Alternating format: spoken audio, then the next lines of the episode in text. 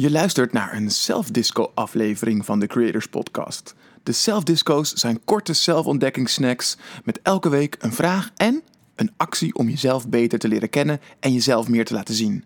Je kunt ook luisteren naar de langere maandelijkse Creators Podcast afleveringen, waarin ik met interessante gasten het gesprek aanga over hoe je meer kunt creëren.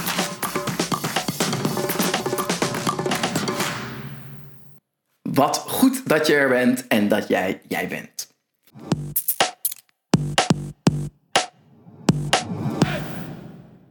In de vorige Self-Disco hebben we het gehad over overtuigingen en hoe onze overtuigingen aan de basis liggen van alles. Van onze realiteit en onze resultaten. En we gingen van overtuiging naar gedachte, naar gevoel, naar gedrag, naar gevolg. Dus wanneer je een overtuiging verandert, verandert alles. Maar laten we nog eens even dieper die overtuigingen induiken. Want waar komen ze nou eigenlijk vandaan? Overtuigingen worden veelal gevormd in je jonge kinderjaren. Uh, en er zijn grofweg gezegd vijf verschillende manieren waarop je overtuigingen gevormd worden. Uh, dat, het grootste gedeelte eh, van je overtuigingen, in ieder geval je sterkste overtuigingen, worden gevormd in die kinderjaren. Maar het vormen van overtuigingen gaat je hele leven door. Een van de eerste en meest belangrijke manieren waarop je overtuiging wordt gevormd, zeker in de jonge kinderjaren, is je omgeving. Um, je hebt daarin vaak te maken met um, uh, doorgegeven overtuigingen. Dus uh, die van jouw verzorgers of ouders uh, of van je leraren. dus de mensen die dicht om je heen staan, met wie je veel te maken krijgt, die hebben ook overtuigingen, die geven dat aan je door. Misschien herken je het wel, dat je ouders tegen je zeggen, um, doe nou eens beter je best. Als je maar je best doet, dan is het in ieder geval goed genoeg. Uh, of uh, uh, juist een hele bekrachtigende overtuiging dat um, je moeder tegen je zegt: Je kunt alles worden wat je wilt. Als je dat maar keer op keer hoort, dan ga je dat op den duur internaliseren en dan wordt dat een overtuiging.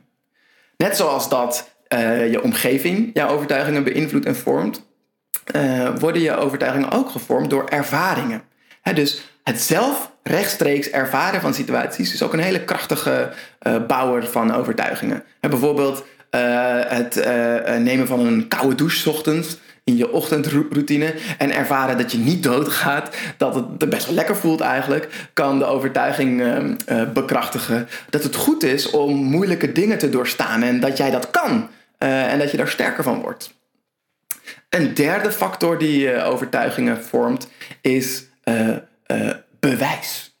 Bewijs van uh, over het algemeen gezag en autoriteitsfiguren. Dus bewijsgevormde uh, overtuigingen uh, kunnen zijn van politici, wetenschappers, doktoren. En dus die kunnen je ook meegeven dat een bepaalde leefstijl gezond is of juist niet gezond is. en dan kom je eigenlijk ook gelijk op de vierde vorm. Dat is die van voorbeelden, van rolmodellen uh, rolmodellen die kunnen laten zien dat iets wel kan, bijvoorbeeld. En neem Barack Obama, die uh, liet zien aan miljoenen Afro-Amerikanen dat je het zover kon schoppen tot ehm, president van de Verenigde Staten. Ja, als, als dat al kan, hè, wat kan er dan nog meer? dus daarmee gaf hij een voorbeeld. En door dat voorbeeld gaan andere mensen dus ook eerder de overtuiging aannemen dat dat dingen mogelijk zijn die ze misschien tot dan toe niet voor mogelijk achten. De vijfde uh, manier hoe je overtuigingen gevormd worden is door uh, visualisaties. Dus door dingen levendig voor je te zien. En neem bijvoorbeeld de speech van Martin Luther King. Het is eigenlijk een combinatie van een voorbeeldrol, maar ook van visualiseren. Het continu herhalen van I have a dream. Hij zag gewoon voor zich dat dat werkelijkheid kon worden. Dat uh, we allemaal op gelijke voet met elkaar uh, konden leven. En voor jou geldt het ook. Dus her herhaaldelijk uh, dingen visualiseren kunnen ook overtuigingen bevestigen. Voor alle vormen van overtuigingenbouwers geldt dat je ze dus herhaaldelijk moet inzetten. Dus als je keer op keer van je ouders diezelfde boodschap hoort, of keer op keer dat bewijs terug ziet komen, dan wordt langzamerhand die overtuiging bevestigd. Als je dus een overtuiging verandert, verander je alles. Maar waarom is het veranderen van overtuigingen nou zo lastig? Ons brein uh, versterkt over het algemeen datgene wat we al geloven. Ook wel confirmation bias, dat herken je misschien wel als je misschien dacht van... Uh, ja, ik zou misschien wel een eh, elektrische auto willen gaan kopen als volgende auto. En zo'n zo'n Tesla lijkt me wel wat. waarom niet? Hè? Vanaf het moment dat je dat denkt, misschien herken je het wel, zie je opeens overal om je heen Tesla's rijden. Of andere elektrische auto's. En dan word je dus eigenlijk bevestigd in, van, in die gedachte. Ja, um, heel veel mensen hebben elektrische auto's. Inderdaad, goed voor het milieu is beter. Daar kan ik ook aan bijdragen. Ik moet die elektrische auto hebben. Uh, ja, dus uh, we zoeken en vinden onbewust bewijs om iets te ondersteunen wat we al vinden. Maar dit is een gevaarlijke loop. Het kan een gevaarlijke loop zijn. Want als je de hele tijd op zoek gaat naar de bevestiging of het bewijs van iets wat je al vindt, dan blijf je in eenzelfde rondje denken en bewegen. En de enige manier om hier uit te stappen is dus kiezen om die overtuiging die daaraan ten grondslag ligt te veranderen. Alle overtuigingen zijn een keuze. En een keuze kun je veranderen. En misschien twijfel je daar nog over, maar denk er dan eens over na welke overtuiging zit daaronder en kun je die veranderen. Alle overtuigingen zijn een keuze en uh, een keuze kun je veranderen. Oké, waar kun je dan beginnen? Kijk eerst eens naar je set van overtuigingen.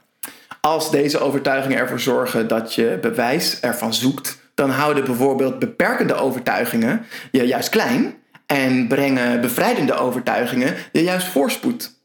Ik werk graag in de, in met dat onderscheid, dus van beperkende en bevrijdende overtuigingen.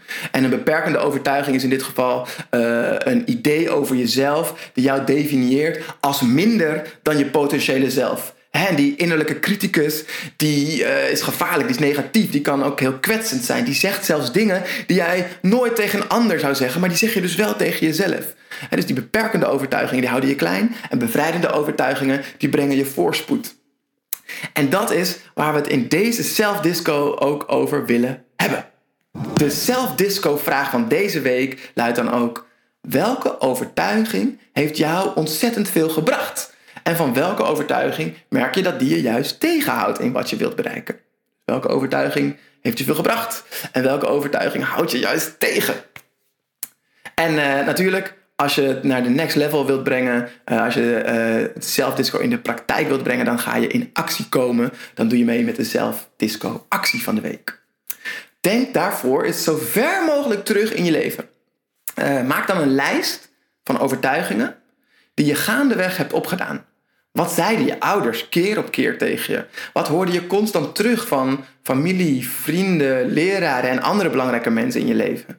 En welke uitspraken zijn zich dan gaan vastzetten in je hoofd en ben je als waar gaan aannemen? Uh, dus maak een lijst van die overtuigingen. Uh, voor mij was het bijvoorbeeld: uh, je moet hard werken. Aandacht is belangrijk. je moet je op één ding focussen. Overtuigingen die zich hebben vastgezet in mijn leven, in mijn hoofd. En als je die lijst hebt gemaakt, dan komt het leuke. Streep nu elke beperkende overtuiging door en schrijf ernaast bullshit of dikke onzin of crap of welke krachtige uh, benaming jij eraan wil geven. Je mag vloeken. Uh, dus streep die beperkende overtuiging door en schrijf daarnaast dat het onzin is. Yes? Zet hem op, leer jezelf kennen en laat jezelf zien. Tot de volgende zelfdisco.